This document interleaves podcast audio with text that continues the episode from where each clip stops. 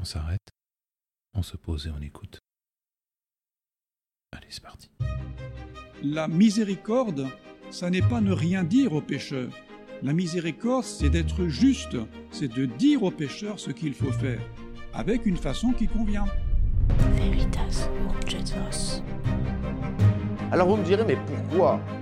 Pourquoi, si il y a une possibilité pour tous les hommes d'arriver avec certitude à l'existence de Dieu, pourquoi ils n'y arrivent-ils pas tous ? Ah ah, bonne question. Mais c'est que vous comprenez, l'existence de Dieu bouleverse tellement la vie d'un homme. Se convertir, c'est aimer Dieu. Et l'amour de Dieu, c'est l'amour miséricordieux. Celui qui le pousse à nous aimer précisément à cause de nos faiblesses. Celles qui nous précipitent dans le péché. Péché que lui, il déteste par contre. Nous allons voir aujourd'hui comment Marie-Madeleine nous apprend à aimer du même amour miséricordieux notre misère mais aussi celle des autres, pour faire de notre conversion une offrande d'agréable odeur à Dieu. Bienvenue à la seconde de La Vérité nous presse. Il n'existe aucun mode d'emploi pour se convertir et vouloir se lancer dans une telle entreprise est très long et très complexe, et les résultats ne produisent souvent pas les fruits espérés. En fait, ça dépend surtout du parcours de chacun. En revanche, il existe des modèles vivants qui nous éclairent dans cette voie et qui témoignent qu'elle est accessible à tous, même aux pires des pécheurs. Et Marie-Madeleine, ce personnage singulier, est l'un de ces modèles reconnus par la tradition. La conversion de Marie-Madeleine nous est décrite au chapitre sept de l'évangile de Saint-Luc, des versets trente-six à cinquante. L'évangéliste nous y parle d'une femme pécheresse connue dans la ville pour sa vie déréglée, sans s'étendre d'ailleurs sur la nature de ses fautes.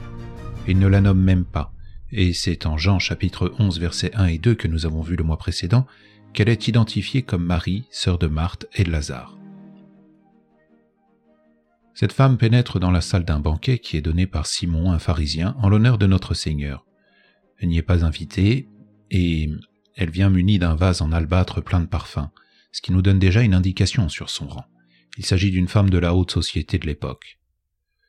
Sans saluer les convives, elle se précipite en larmes aux pieds du Christ par derrière. Et agenouillée aux pieds de notre Seigneur, elle les arrose de ses larmes, les essuie avec ses cheveux, les baise et y répand son parfum. Saint Luc nous indique que les pharisiens n'étaient pas tant scandalisés par le comportement de cette femme coupable que par le fait que si le Christ avait été prophète, il aurait su que cette femme était pécheresse. Et dans son immense miséricorde, non seulement notre Seigneur va pardonner Marie-Madeleine, mais encore va tenter de corriger les mauvais sentiments de son hôte et de ses convives scandalisés. Marie-Madeleine ne prononce aucune parole, et c'est le Christ qui parle pour elle. Au grand dam des convives, il va lui remettre ses fautes, parce qu'elle a beaucoup aimé. Pour comprendre pourquoi la tradition voit en Marie-Madeleine ce modèle de pénitence, qui est le point de départ de toute conversion, il nous faut d'abord comprendre ce qui peut pousser une âme à se repentir. Ce sera l'objet de notre première partie. Nous verrons dans un deuxième temps ce qui fait de la pénitence de cette pécheresse un modèle de conversion et les fruits que nous pouvons en retirer pour nous. Étymologiquement, se convertir, c'est se tourner vers, en l'occurrence vers Dieu. Un peu partout dans la Bible, nous trouvons de nombreux appels à revenir à Dieu. Par exemple, le prophète Zacharie, en parlant pour Dieu, dit « Revenez à moi, et je reviendrai à vous ». Ou encore, le grand prophète Ézéchiel, où l'on peut lire au chapitre trente-trois, « Je ne prends point plaisir à la mort du méchant, mais à ce que le méchant se détourne de sa voie et qu'il vive. Revenez, revenez de vos mauvaises voies. » Et un peu plus loin, « Le méchant ne tombera point pour sa méchanceté le jour où il se détournera de sa méchanceté. » Et c'est dans le Nouveau Testament que l'on nous dévoile le moyen qui convient pour revenir à Dieu. Notre Seigneur nous dit en Luc chapitre cinq verset trente-deux « Je ne suis pas venu appeler les justes à la pénitence, mais les pécheurs. » Ce que saint Pierre reprendra dans sa deuxième épître au chapitre trois verset neuf. « Non, le Seigneur ne retarde pas l'accomplissement de sa promesse, comme quelques-uns se l'imaginent, mais il use de patience envers vous, ne voulant pas qu'aucun périsse, mais que tous viennent à la pénitence. » Alors voilà, dans nos sociétés en perpétuelle quête de plaisir, la notion de pénitence est complètement galvaudée, quand elle n'est tout simplement pas remise en question. Elle est presque devenue une grossièreté issue de temps obscurs où cette notion n'aurait pas été comprise. Et pourtant, les quelques exemples que je viens de vous citer nous témoignent qu'elle est la porte d'entrée dans le royaume des cieux.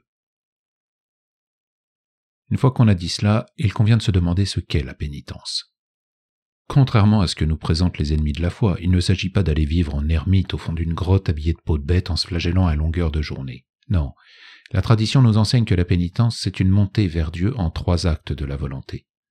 Tout d'abord, la contrition, c'est-à-dire le regret sincère d'avoir offensé Dieu, avec le ferme propos de ne plus l'offenser. Ensuite, l'accusation de ses péchés, c'est-à-dire un acte d'humilité par lequel on reconnaît nos erreurs devant les autres. C'est ce qui se fait dans le sacrement de pénitence lorsqu'un fidèle va reconnaître ses propres fautes devant un ministre du Christ. Enfin, ce que la tradition appelle la satisfaction, c'est-à-dire tout simplement une œuvre par laquelle on va agir en sens contraire de ce qu'on a mal fait, ou pas fait. Alors au regard de cet enseignement, on constate que la conversion de Marie-Madeleine porte ces trois actes. Bien que sa contrition ne nous soit pas décrite, puisqu'il s'agit d'un acte intérieur évidemment, on imagine mal cette femme agir de la manière dont elle l'a fait si elle ne regrettait rien. Ensuite, son accusation vient de l'humiliation qu'elle s'inflige devant l'assemblée des pharisiens, particulièrement pour une femme de son rang. Et enfin, elle va satisfaire à ses erreurs en employant pour la vertu ce qui était autrefois au service de ses passions. Mais revenons à la contrition. Il n'est pas évident pour un pécheur de regretter ce qu'il ne considère pas comme une faute. Et d'ailleurs, Marie-Madeleine a vécu pendant plusieurs années captive de ses passions. Cependant, on sait que notre Seigneur est passé plusieurs fois à Magdala, lieu où vivait Marie-Madeleine, ou du moins dans les environs, et il est fort probable qu'à cette occasion, elle ait entendu une de ses prédications, ou même qu'elle ait assisté à un de ses miracles, puisque Saint-Luc et Saint Marc nous affirment qu'elle a été délivrée de sept démons. Mais qu'est-ce qui a pu pousser une femme du monde à aller assister à la prédication de celui qui passait pour un rêveur aux yeux du monde et un blasphémateur aux yeux des pharisiens? Deux choses: la nature humaine et la grâce de Dieu qui l'appelle. Marie-Madeleine est de ces cœurs ardents où les passions n'ont plus aucune mesure, et c'est précisément dans ces cœurs-là que la grâce trouve toutes les ressources nécessaires à la contrition. Le feu est tellement ardent dans ces cœurs qu'ils sont changeants dans leur goût. Rien ne les satisfait assez et ils finissent par craindre eux-mêmes leur propre inconstance. Et c'est logique puisqu'ici-bas, tout bien, tout être est par nature inconstant. Alors, ces choses, ou ces êtres ne pouvant les satisfaire, eh bien ces cœurs ardents ne peuvent se fixer. Après s'être laissés emporter par le tourbillon du monde et encouragés en cela par des maximes insensées qui leur chuchotent qu'il n'y a pas de mal à se faire du bien tant qu'on ne fait de mal à personne, qu'il faut profiter de sa jeunesse pour vivre, toutes ces maximes on les connaît, eh bien, vient une période trouble où ils se sentent comme perdus. La vacuité de leur vie leur éclate au visage. Alors désemparées, ces âmes cherchent ce qui pourrait les nourrir, et c'est à ce moment-là que la grâce de Dieu va se manifester, sous une forme ou sous une autre. Par une lecture, par une épreuve de la vie, le doute va ébranler leur certitude d'une vie bien ancrée dans l'habitude du péché. Et voilà le sens des paroles de notre Seigneur lorsqu'il proclame en Jean chapitre cinq verset quarante-quatre « Nul ne peut venir à moi si le Père qui m'a envoyé ne l'attire. » Bien que cela ne soit pas décrit dans les Saintes Écritures, c'est exactement ce qui a dû se produire pour notre sainte. Après avoir aimé le monde d'un amour excessif, après lui avoir tout donné, son honneur, sa réputation et ses qualités naturelles, Marie-Madeleine s'est retrouvée déshonorée, humiliée et méprisée, parce que, ne l'oublions pas, seule la vertu est estimable. Et ayant entendu qu'un homme qui était dans la cité guérissait les malades, qu'il avait des paroles pleines d'amour, de miséricorde et de sagesse, elle s'y rendit et elle ne s'y trompa pas. Au lieu d'un homme, elle trouva le Messie annoncé par les prophètes, celui qui pouvait la guérir. La grâce l'a touchée, et comme nous le dit Jean-Baptiste Massillon, qui était évêque de Clermont au dix-septième siècle et un très célèbre prédicateur, la grâce a des moments heureux que ni le temps ni les mêmes circonstances ne ramènent plus. Alors si Marie-Madeleine a été profondément ébranlée par les paroles de notre Seigneur, il manquait cependant quelque chose pour que sa contrition soit parfaite. Et comme toujours, il faut revenir à ce que nous explique saint Augustin dans ses commentaires sur notre texte du jour. Il remarque que saint Luc emploie au début de son récit, lorsqu'il dit « ayant su que le Christ mangeait chez un pharisien », l'expression latine « ut cognovit », ce qui littéralement signifie « desquels connus ». Saint Augustin souligne qu'on ne se convertit pas sans connaître Dieu, car cette connaissance produit l'amour. C'est cet amour qui pousse notre volonté à agir en vue de satisfaire celui qu'on aime. C'est là la contrition parfaite. Il ne s'agit pas de cet amour servile qui nous fait craindre les jugements de Dieu, ni celui qui nous le fait aimer pour le bien qu'il peut nous procurer. Non, il s'agit de cet amour qui affecte notre volonté, celui qui nous interdit d'agir contre la volonté de celui qu'on aime, de peur de l'offenser tout simplement. Pour bien le comprendre, demandons-nous ce que craint le plus un jeune enfant. Eh bien, ce qu'il craint par-dessus tout, c'est de décevoir ses parents. Le Christ lui-même nous exhorte à suivre les enfants dans cette voie. Je vous le dis, en vérité, si vous ne vous changez de façon à devenir comme les petits-enfants, vous n'entrerez point dans le royaume des cieux. Marie-Madeleine, de par son éducation, n'ignorait pas ce que Dieu demandait d'elle, et pourtant ça ne l'a pas empêchée de vivre pour le monde pendant des années. Pourquoi ? Tout simplement parce que cela relevait du savoir, et non pas de la connaissance. Je m'explique. Le savoir fonctionne avec la mémoire, tandis que la connaissance fonctionne avec l'intelligence et le cœur. Ce sont bien les enseignements de notre Seigneur qui lui font connaître ce qui devait la toucher.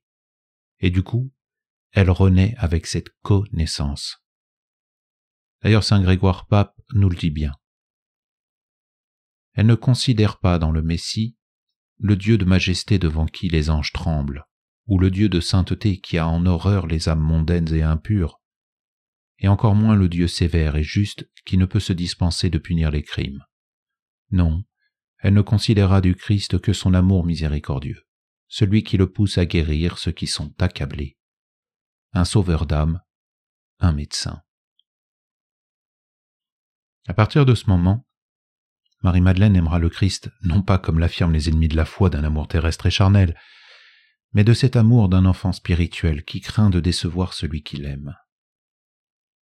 Alors la voie royale pour obtenir cette connaissance de l'amour miséricordieux, c'est de méditer sur la passion du Christ, en considérant qu'il s'est sacrifié pour nous, que pour nous sauver, il a voulu subir des souffrances et des humiliations qui dépassent notre entendement. Je parle bien d'une méditation, pas seulement d'une réflexion intellectuelle et froide, non. Il nous faut nous projeter, là encore avec une âme d'enfant, dans les récits bouleversants de la passion. Revivre cet épisode douloureux en considérant que Dieu a souffert à cause de nos péchés et pour nous sauver de cet esclavage. Et enfin, se poser la question de savoir si à la place du Christ, nous serions capables du même sacrifice pour les autres. Voilà ce que ce ut cognovit du début de notre texte renferme. Cette connaissance de l'amour miséricordieux de notre Seigneur. C'est la clé que la tradition nous transmet pour parvenir à la contrition parfaite. Et Marie-Madeleine en est le modèle que nous devons imiter. La dernière question qu'il nous faut nous poser, c'est comment savoir si notre contrition est parfaite. Alors pour être franc, on ne peut pas vraiment être certain. En revanche, la tradition nous explique qu'une contrition parfaite comporte quatre caractéristiques qui engendrent chacune un effet particulier. Elle est intérieure, elle est souveraine, elle est universelle et elle est surnaturelle. La contrition parfaite est intérieure lorsque le regret provient du cœur et d'un savoir. Un signe extérieur en est souvent la manifestation, comme par exemple les larmes de Marie-Madeleine dans notre texte. La contrition parfaite est souveraine lorsqu'on a la détestation des péchés mortels au point de les considérer comme le pire mal qui puisse nous arriver, pire que la mort, puisqu'ils nous coupent de la grâce de Dieu. Ce qui naturellement nous pousse au ferme propos de ne plus retomber dans les erreurs passées puisque nous aurons pris toute la mesure de la gravité du péché. Ensuite, la contrition parfaite est universelle lorsqu'elle englobe tous les péchés mortels, même s'il est préférable d'y ajouter les péchés moins graves évidemment. La ferme volonté d'éviter les occasions de péché est la marque de cette caractéristique. Et enfin, elle est surnaturelle lorsque le motif qui inspire cette contrition est l'amour de Dieu, et pas seulement la crainte de ses jugements ou la honte qu'on éprouve d'avoir fait telle ou telle mauvaise action. Et cet amour pour Dieu, il nous incite au repentir, c'est-à-dire à faire un acte contraire à ce que nous avons mal fait ou pas fait. La tradition ne s'est donc pas trompée en nous proposant Marie-Madeleine comme modèle de pénitent puisque sa contrition présentait bien ces quatre caractéristiques. Alors si la contrition est avant tout l'amour de Dieu, l'amour pour Dieu, elle ne constitue néanmoins que la première étape de la pénitence, qui, je le rappelle, comporte également la dénonciation et la satisfaction de nos fautes, sans lesquelles notre conversion ne peut pas être efficace. Nous allons voir dans la deuxième partie de ce podcast ce qui fait toute l'efficacité de la conversion de Marie-Madeleine et les fruits que nous pouvons en retirer.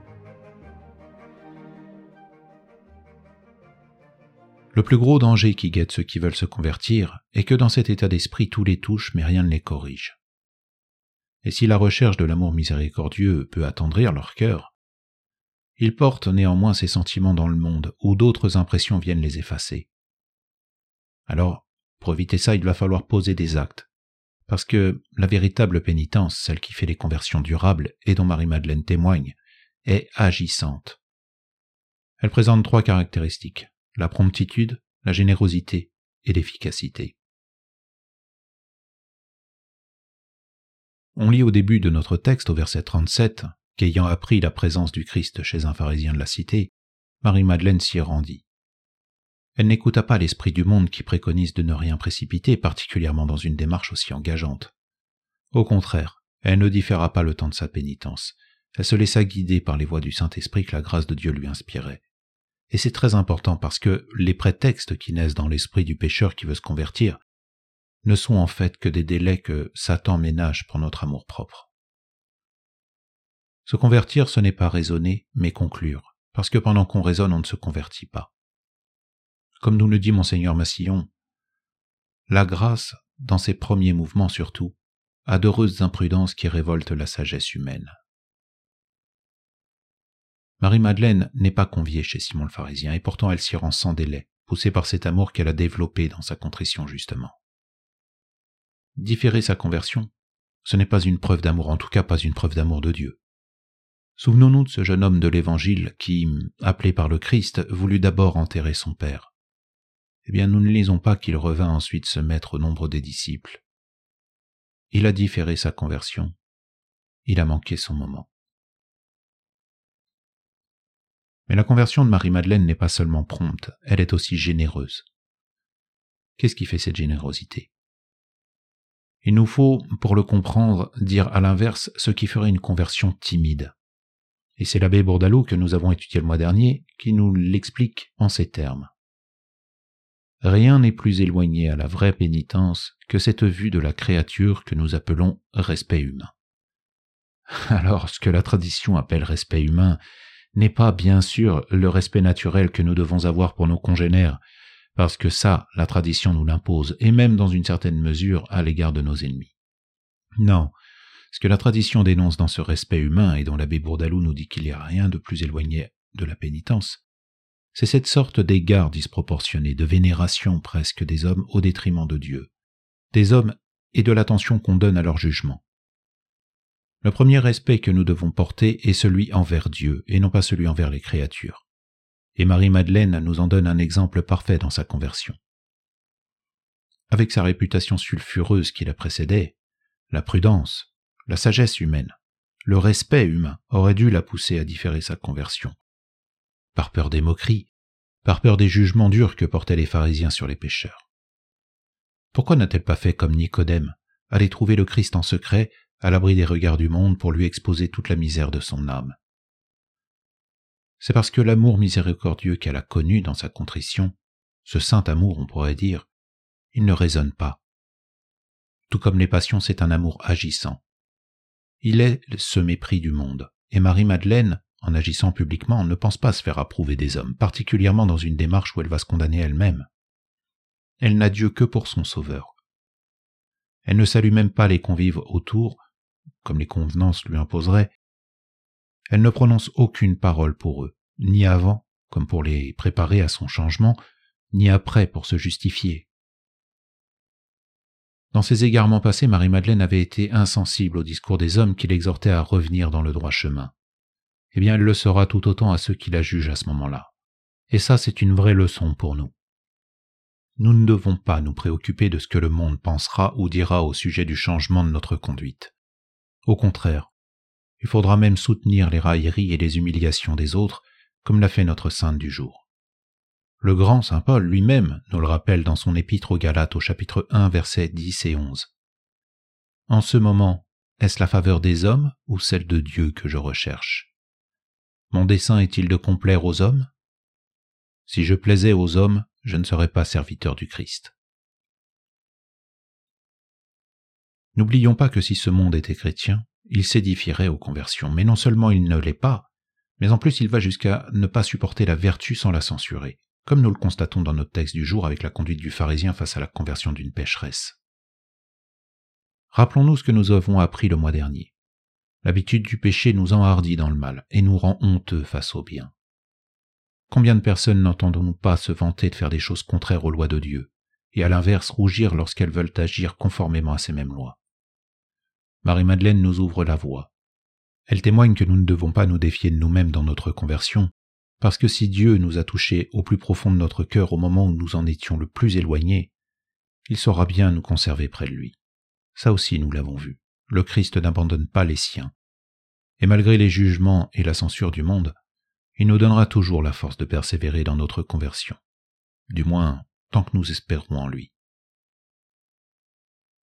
Mais cette générosité ne se limite pas au refus du respect humain, au sens de la tradition toujours. Elle va beaucoup plus loin. Saint Augustin nous explique que toute âme qui est dans le désordre est à elle-même son supplice. Ce qui signifie qu'aucune iniquité n'apporte la tranquillité. Et le ver rongeur de la conscience, comme on dit, ne tarde pas à dévorer l'âme. Marie-Madeleine n'a pas échappé à cette règle. Elle a sacrifié sa paix intérieure pour un monde qui, sous prétexte de lui procurer du plaisir, l'a rendue complètement esclave de ses plaisirs, des autres et de leurs jugements. Mais grâce à sa connaissance acquise de l'amour miséricordieux, notre sainte a compris qu'elle ne pouvait pas se contenter d'une conversion douce et tranquille. Il fallait une lutte dure contre elle, violente même, pour retrouver cette paix intérieure. Je m'explique. Ce sont nos péchés, nos fautes, qui nourrissent le ver rongeur de la conscience. Plus on pêche, plus on nourrit. Or ce ver, c'est notre culpabilité, vous l'aviez compris, et la connaissance acquise de l'amour miséricordieux n'a pas pour objectif de nous procurer la paix intérieure, mais au contraire, de nous dévoiler toute cette culpabilité, celle que Satan cache à notre regard. Et s'il nous la cache, c'est précisément pour éviter d'alarmer notre conscience, du moins durant notre vie sur terre, parce qu'en revanche, pour les damnés, Satan dévoile toute la mesure de leur culpabilité, ce qui les fait sombrer dans un désespoir incalculable et perpétuel. C'est précisément une des peines de l'enfer d'ailleurs. Et c'est aussi une des raisons pour laquelle Dieu déteste le péché, mais a miséricorde du pécheur qui se repent. Voilà la raison qui fait qu'une conversion réussie passe par une lutte violente contre nos propres passions. Il nous faut bien comprendre que plus on s'est laissé entraîner par des passions déréglées, plus il faudra que nous soyons généreux dans nos luttes. Vous comprenez maintenant pourquoi la tradition, à travers tous les saints, affirme que la consolation du pénitent, c'est la croix. Il ne s'agit pas d'un goût malsain pour la souffrance, une sorte de masochisme, et encore moins de désespérer de notre salut, mais il nous faut bien comprendre que c'est par le combat qu'on retrouve la paix intérieure. Le sentiment de paix qui provient d'une petite pénitence douce et tranquille n'est que le fruit de la bonne conscience qu'on se donne, bref d'une douce illusion. Alors pour finir, il serait bien vain de décrire ce qui est une bonne conversion si l'on ne nous fournissait pas les moyens de nos ambitions. Le texte d'aujourd'hui nous donne la manière de faire une bonne conversion justement, et elle pourrait se résumer ainsi. Ce qui autrefois a servi nos vices doit aujourd'hui servir notre pénitence.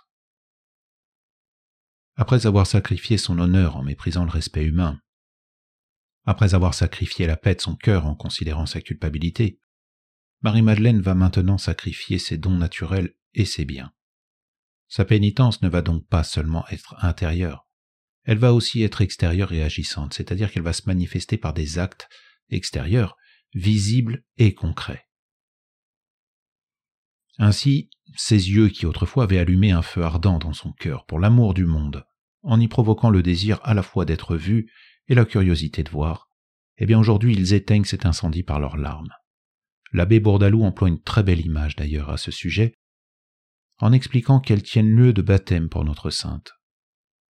Ses larmes manifestent sa contrition, et elles la purifient de ses fautes passées. De même ses cheveux, autrefois ils avaient fait l'objet de toute son attention, devenant par là des attraits à la volupté. Aujourd'hui, ils servent l'humilité en essuyant les pieds de son Sauveur. C'est la première fois qu'on voyait une femme consacrer sa chevelure à une telle expiation. Alors on en avait bien vu couper leurs cheveux en signe de deuil, on en avait vu d'autres les offrir en hommage à quelque divinité, mais Marie-Madeleine en fera un des outils de sa pénitence. Si autrefois il couvrait sa tête d'amour-propre, aujourd'hui ils sont abaissés aux pieds du Sauveur en signe d'assujettissement. En effet, Autrefois, Marie-Madeleine était captive de ses passions et du monde. Aujourd'hui, elle est captive, en quelque sorte, de son Sauveur, parce qu'elle a réalisé qu'elle ne pouvait rien sans Jésus-Christ. Cet acte manifeste qu'à partir de maintenant, elle se donne à Dieu. Elle soumet sa volonté à celle de Dieu. Eh bien, c'est un acte de confiance en Dieu. Ensuite, sa bouche, autrefois souillée d'innombrables fois, soit par ses discours, soit par des passions criminelles, se purifie aujourd'hui par le silence et par le baiser d'une pudeur acquise dans les remords. Cet acte manifeste à la fois qu'elle va apprendre à se taire pour écouter la volonté de son Sauveur, mais aussi embrasser ses enseignements par une vie d'humilité et de pénitence, ce qui se vérifiera d'ailleurs jusqu'à la fin de sa vie à la Sainte Baume.